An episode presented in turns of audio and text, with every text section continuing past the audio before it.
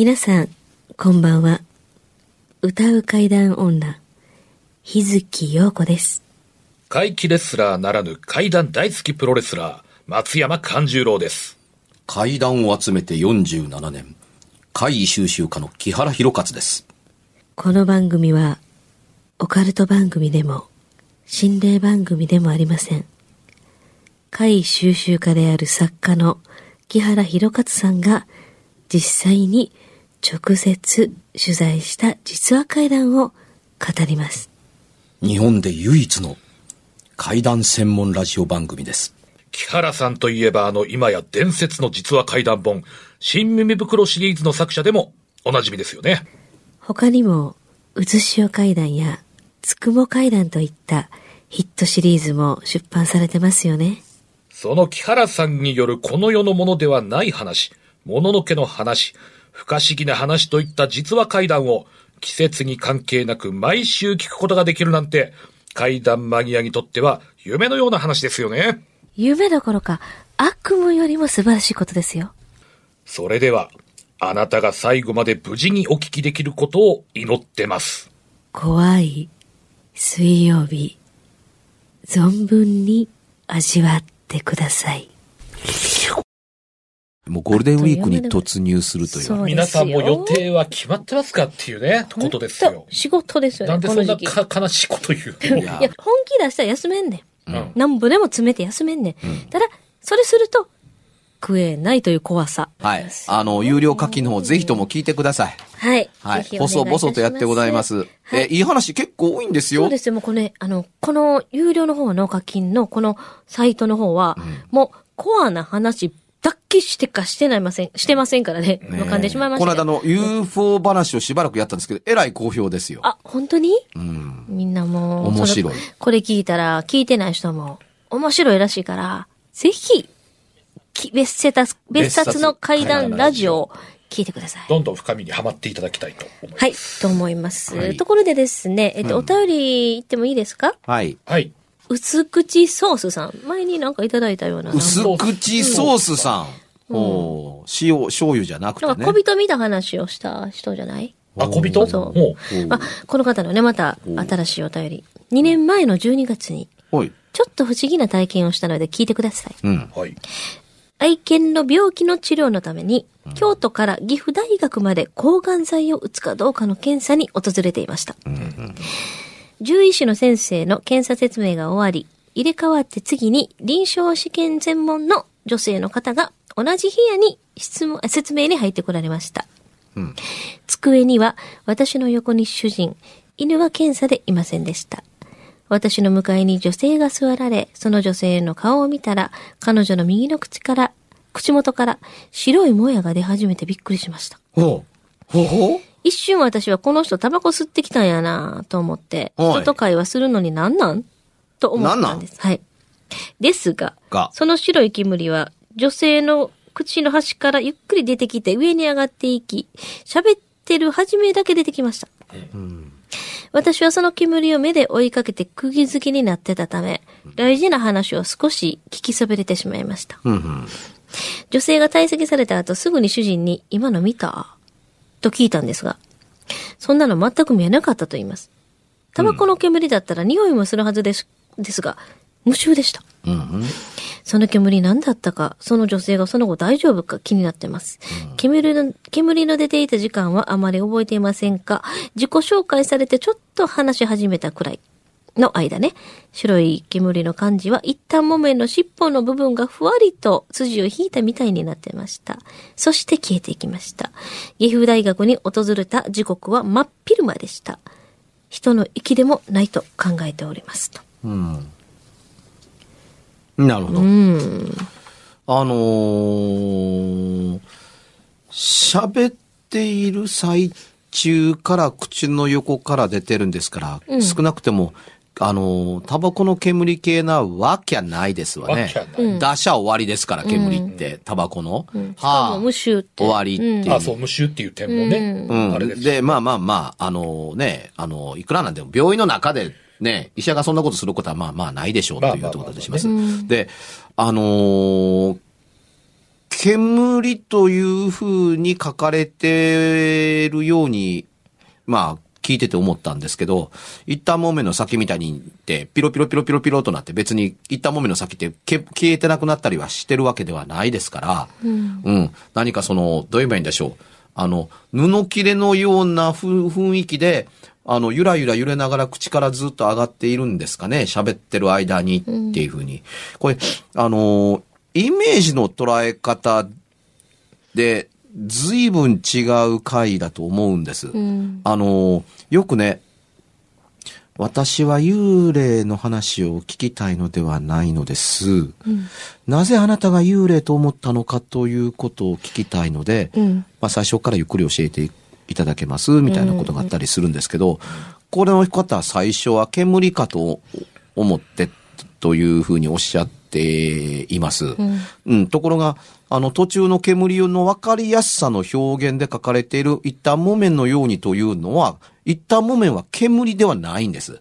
いわば木綿の布のようなものだったりするわけですから、これ煙の表現ではないですよね。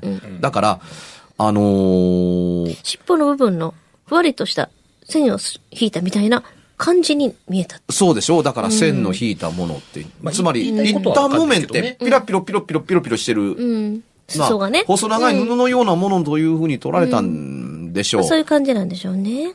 きっとね。ということは見た目からしてこれ煙じゃないですよね。何やったんや。うん、うーん、何だったんでしょうねというか、うん。臨床試験専門の女性の方ですね。いやいや、のまあ、この場合はねあの、たまたま会うた人がそうなのであって、うんあの、この事象と臨床試験の人であるというのの、あの、ね、関連性は関連性はなないとは思う。エクトプラズム。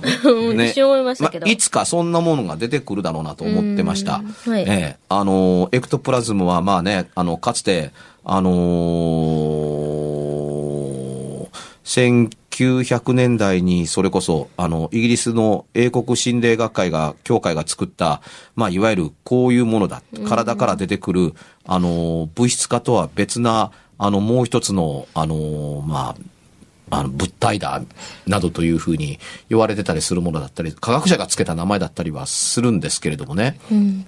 あの、それが何であるのかということというのは、エクトプラズムが出せるという人間、物質、口からそういう、あらの体からそういうものを出して、物質化することができるといった霊媒者のものは、ことごとくインチキであったということが、あの、分かっていて、言葉はあるんですけれども、これがそんなものであるということとのの証明というのは、なされないまま来てるんですよ。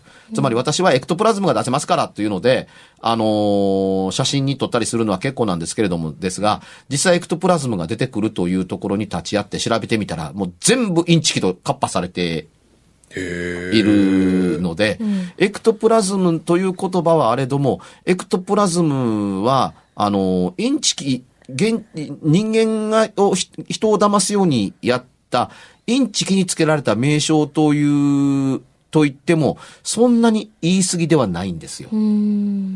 実際口からそんなエクトプラズムという、とおぼしきものが、ブワーっと出てきてということを、あの、見たことのある人って、まあ、いないでしょう。僕の話の中でもこんだけ集めていっても、あの、口の中からブワーっと白いものが出てきてっていうようなものが何か形をなそうとしてるものという話は多分ないです。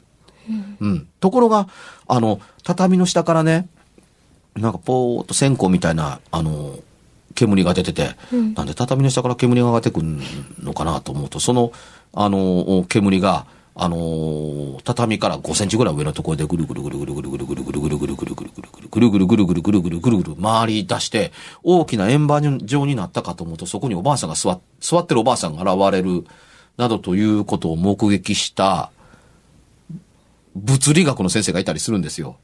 絶対認められへんこんなものは、すごい幻を俺は見ていると思うけれども、でもご覧になったんですかたら見た。間違いなくすぐそばで、煙の上に座ってるおばあさんを、あの、見た。見たという幻覚を私は見たんです。だって科学的にそんなことはありえない。っていう。だから、見たものは見た。見えないものが見たんだから、幻覚だ。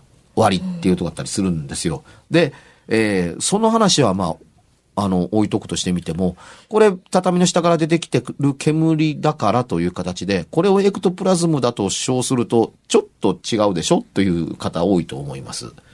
で、じゃあエクトプラズムは何かというと、よくわからなかったりするんですよ。あのーまあ、少なくとも僕の考え方から言うと、あのーわけのわからない時代に分析するために一応単語が必要だから作ったものの、まあ、インチキな部類なんだろうなと思ったりするんですが、さりとて口からこんなものが出てくるというものを見たという人が、あの、いらっしゃるんですから、目撃したということに関しては、まあ、そうなんでしょう。そのように見えたっていうものを勘違いする材料というのは、口から上に向かって何かピロピロピロピロ、あの、出るように、あの、中から外に出ていくものをずっと勘違いで延々眺めてるっていうことはなさってないと思うんですよ。が、しかし、こういうものを追っかけてる人間にとってはどうしても気になる一点が、先生、お口の横からはみ出ているそれなんですか？となぜ言わなかったんだろうなとうん。思うんです。そうね。これがね、特別なことを言っているつもりではないと思うのが、うん。もしも、これがうんお口から、うんさついさっきまで自分たちが来るまで食べてた焼きそばが口からピロンと下がっていたら、先生先生、先生。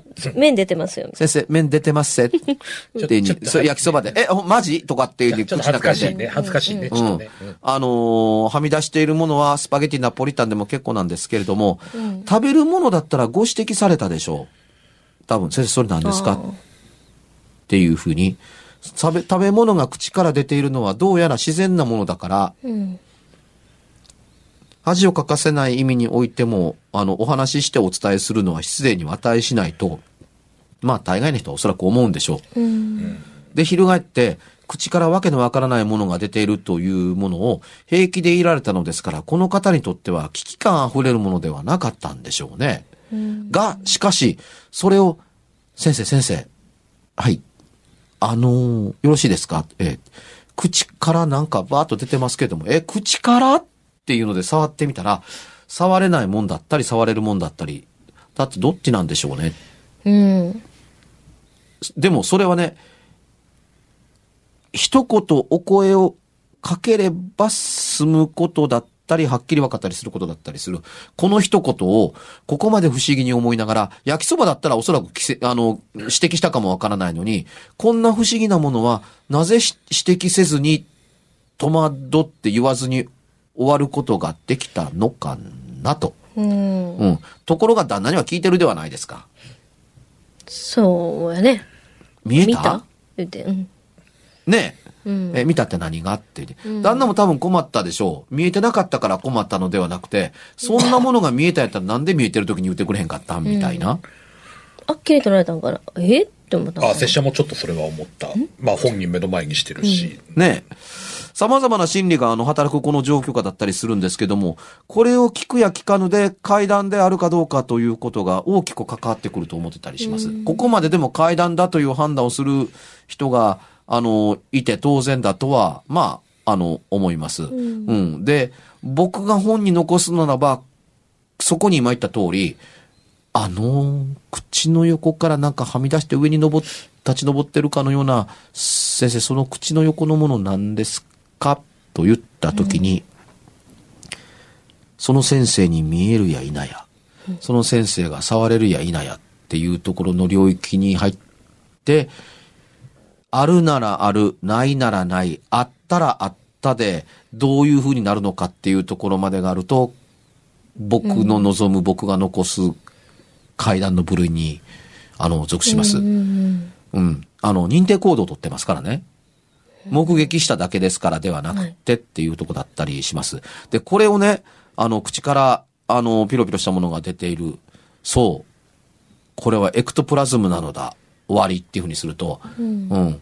で、終わろうとすることができることも簡単だったりします。そう、これは自爆霊ですっていうテレビがあんまりにも多かったのと同じように。ところで、なんですのそのエクトプラズムですって断言してるけれども、エクトプラズムって何ですかって体から出てくる白いもんですって。体から出てくる白いもんですって、ほんなら冬寒い時に口から出てる息あれはエクトプラズムかって言ったら違うじゃないですか。うん。断定は簡単なのに言葉は知ってるから適合させているけれども、適合されたその言葉は何なんかわからないんじゃ、ちょっとどうかなと思うとこだったりするわけですよね。なので、エクトプラズムなんていう言葉が入ると、これはもう心霊の領域だからというので、あんまり階段の僕はちょっと、どうかなと思ったりするんですけど、幸いこの方呼んでくださったありがたかったのは、エクトプラズムとは書いておられなかったので、書いてなかったね。書いてないですね。うん。煙としかね。うん、それでね、あの、煙というのは正直な証言で、あの、リアリティのある証言であったりはするけれども、物の例えが煙から離れた時に、どっちなんですか？っていうふうに。というのと、その、口の横から上がっていくものが、もし真上に上がるのだったら、うん鼻の横を通って目にかかるんですよ。うんこの煙、そんなに長くはなかったでしょう、きっと。目にかかってないんだから。うん。目にかかろうとしてることを気にしてないということは、口から出てきて鼻を越えないところで消えているはずです。おそらく。目に染みるよね。うん煙、タバコの煙もそうやし。まあ、煙ならね。うん。それに、目にかかっていたら、なんか、あの、髪の目の、うん髪というか、目の前に糸くずだとか髪の毛が垂れ下がってるようにご本人がどけたら、これはめっけもんだったりするんですけど、そんな芝居にならないことを、なをこの人が分かってるんだから、目には届いてないんでしょう。多分。だからそんな行動を取ってないから、あの、先生にはこの糸が見えてないようだっていう反応は書いてないですからね。なるほど。はい。先生には見える位置にはないんでしょう。ということは、口からはみ出して鼻の穴の横ぐらいのところまででピロピロピロピロしてるんでしょう。一番高いところでっていうとこだったりするわけです。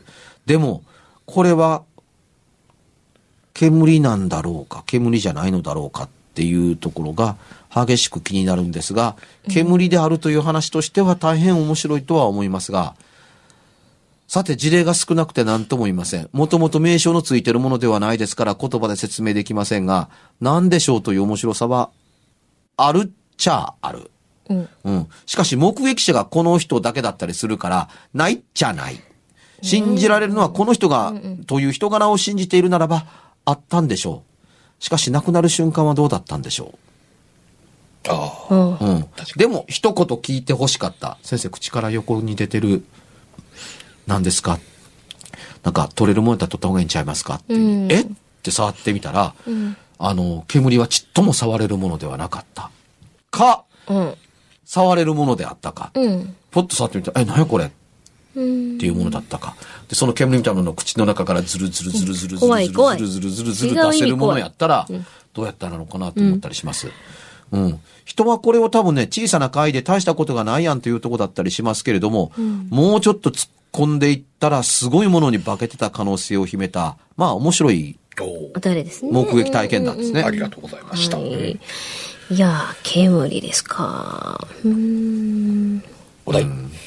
お題なんかありますか？短めで？あのーこれだけ毎回毎回出してると、はいあのー木原さんもね、被ってたらごめんなさいみたいなことをおっしゃるときたまにあるじゃないですか。それってしゃぶしかりなんですよ。うんただまあ、あのーお題が被ってたとしても、うん木原さんが出してくる引き出しは一つじゃないだろうということを信じて。なるほど。はい。その通りやけど。じゃあお題はですね、花、花？お花、お花？うん、で、 nose なの？フラワーなの？ flower、フラワー。うん。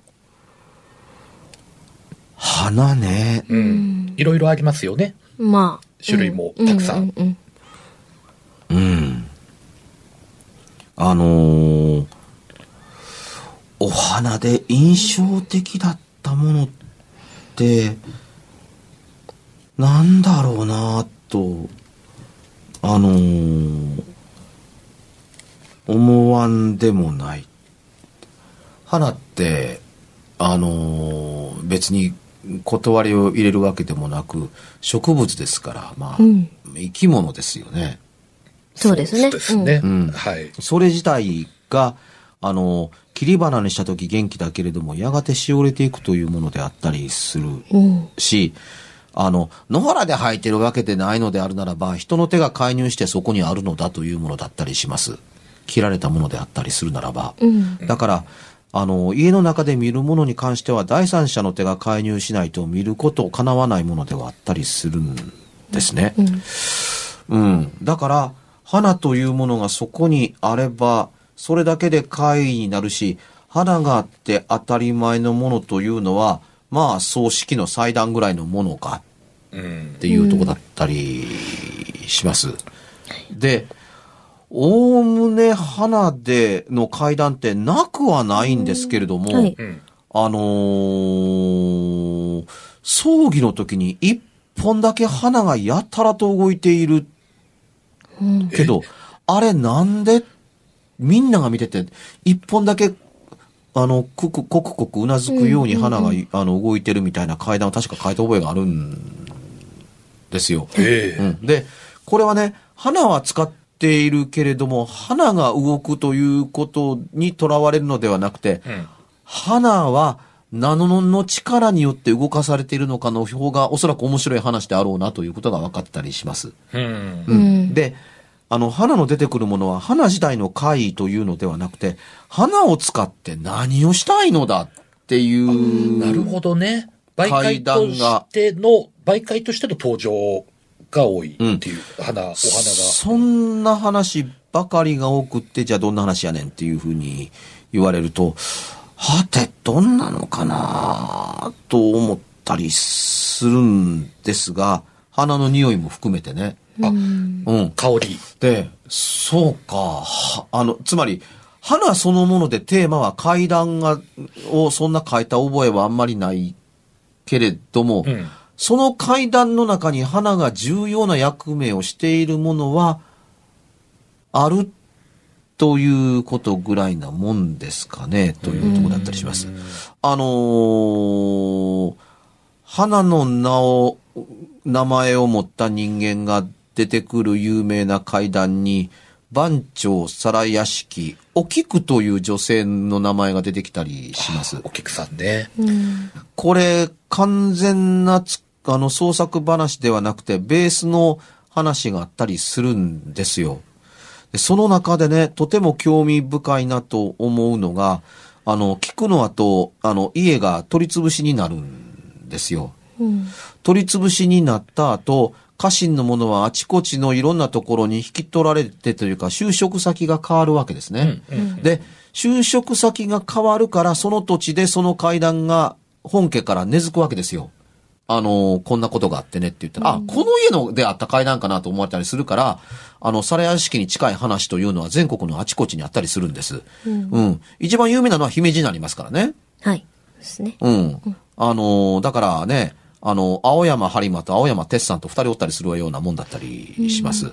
ところで、あのー元の、あの、家が、あのーお取り潰しになって、引っ越した先、あのーで、えー、祝い事があると、世継ぎの赤ちゃんが生まれると、ヒ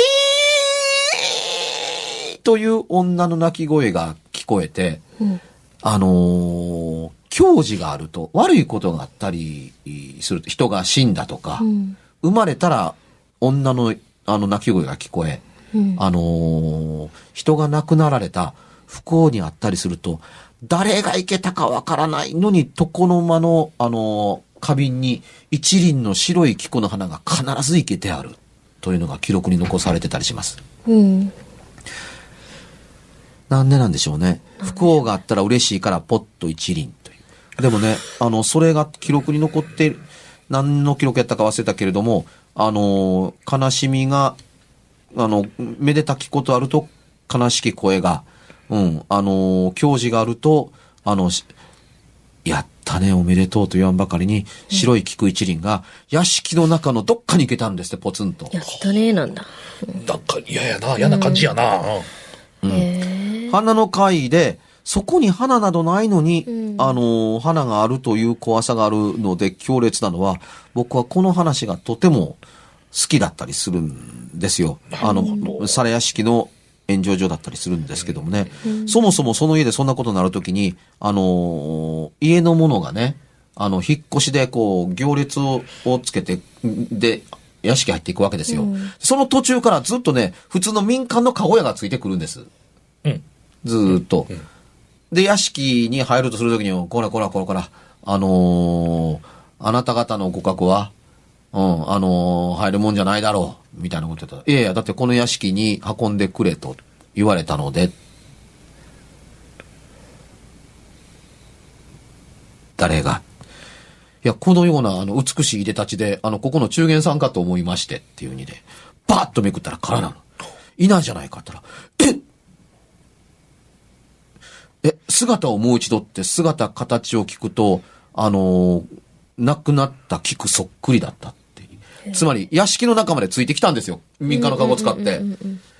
そうか。屋敷から出て、新しい家に移ったからよかったものの、あのー菊がここまでついてきたのかっていう、籠屋を雇って、あの、その籠屋を返すために、あのー家のものはお金渡して、そうですか。何も言わず引き取ってくださいって引き取るけど、ついてきたのかと思ったら、その後どうなのかというと、孫が生まれると、菊の悲しき泣き声が響き、人が亡くなると、菊一輪がポツンと部屋のどっかのや、あの、に行けてあるっていう、これが続くというふうに。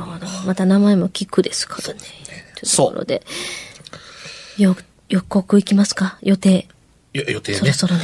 うんえっと、拙者は、あの、5月27日、生野区民センターで3時から、えー大衆プロレス松山座5月公演ありますんで、メインイベントでアジャコングと戦います。はいブログや SNS とチェックしてみてくださ。はいい。私は日月陽子、つに点々の日月陽子で検索してください。ホームページもリニューアルしております。はい。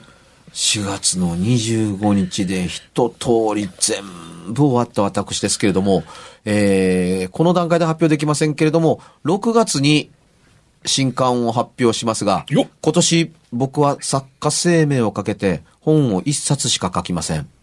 しかも怪談ではないです。今年怪談の新刊は書きません。この一作に全部を託してみたいと思っています。次回の放送の時にはお話できるかもわかりませんけど、たった一冊、今年一年、これしか出しません。文庫本でつくも階段は出るんですけどね。うん。ああ、これは文庫だから、はいあの、単行本の書き直ししたものだったりするので出るんですけども、新刊の書き下ろしは、講談社からも角川からも出ません。この一冊の本に全てをかけて、さてどうなるのかなというところだったりするんですけどもめちゃめち、ゃ楽しみです、ね。階段と一緒に喋れないからな、あの、書けなかったりするからです。はい交互期待。今夜はいかがでしたでしょうか？何もなければいいんですが。え？ちょっと、あなたの後ろ、誰ですか？番組では、お便りや感想のほか、あなたが体験した怖い話や、あなたが聞いた身近な人の不思議な体験、また、怖い写真や、曰く因縁のあるものなどもお待ちしています。メールの宛先は、階段アットマーク、jocr.jp、k-a-i-d-a-n アットマーク、jocr.jp。ファックスは078-361-0005、078-361-0005。おはがきは郵便番号650-8580、ラジオ関西、階段ラジオ、怖い水曜日まで。ぜひ、本物の怖い話を私に教えてください。お相手は、歌う階段女、日月陽子と、階段大好きプロレスラー、松山勘十郎と、そして、階段を集めて47年。木原博一でした。それではまた来週、お耳にかかりましょう。この一週間、あなたが無事でありますように。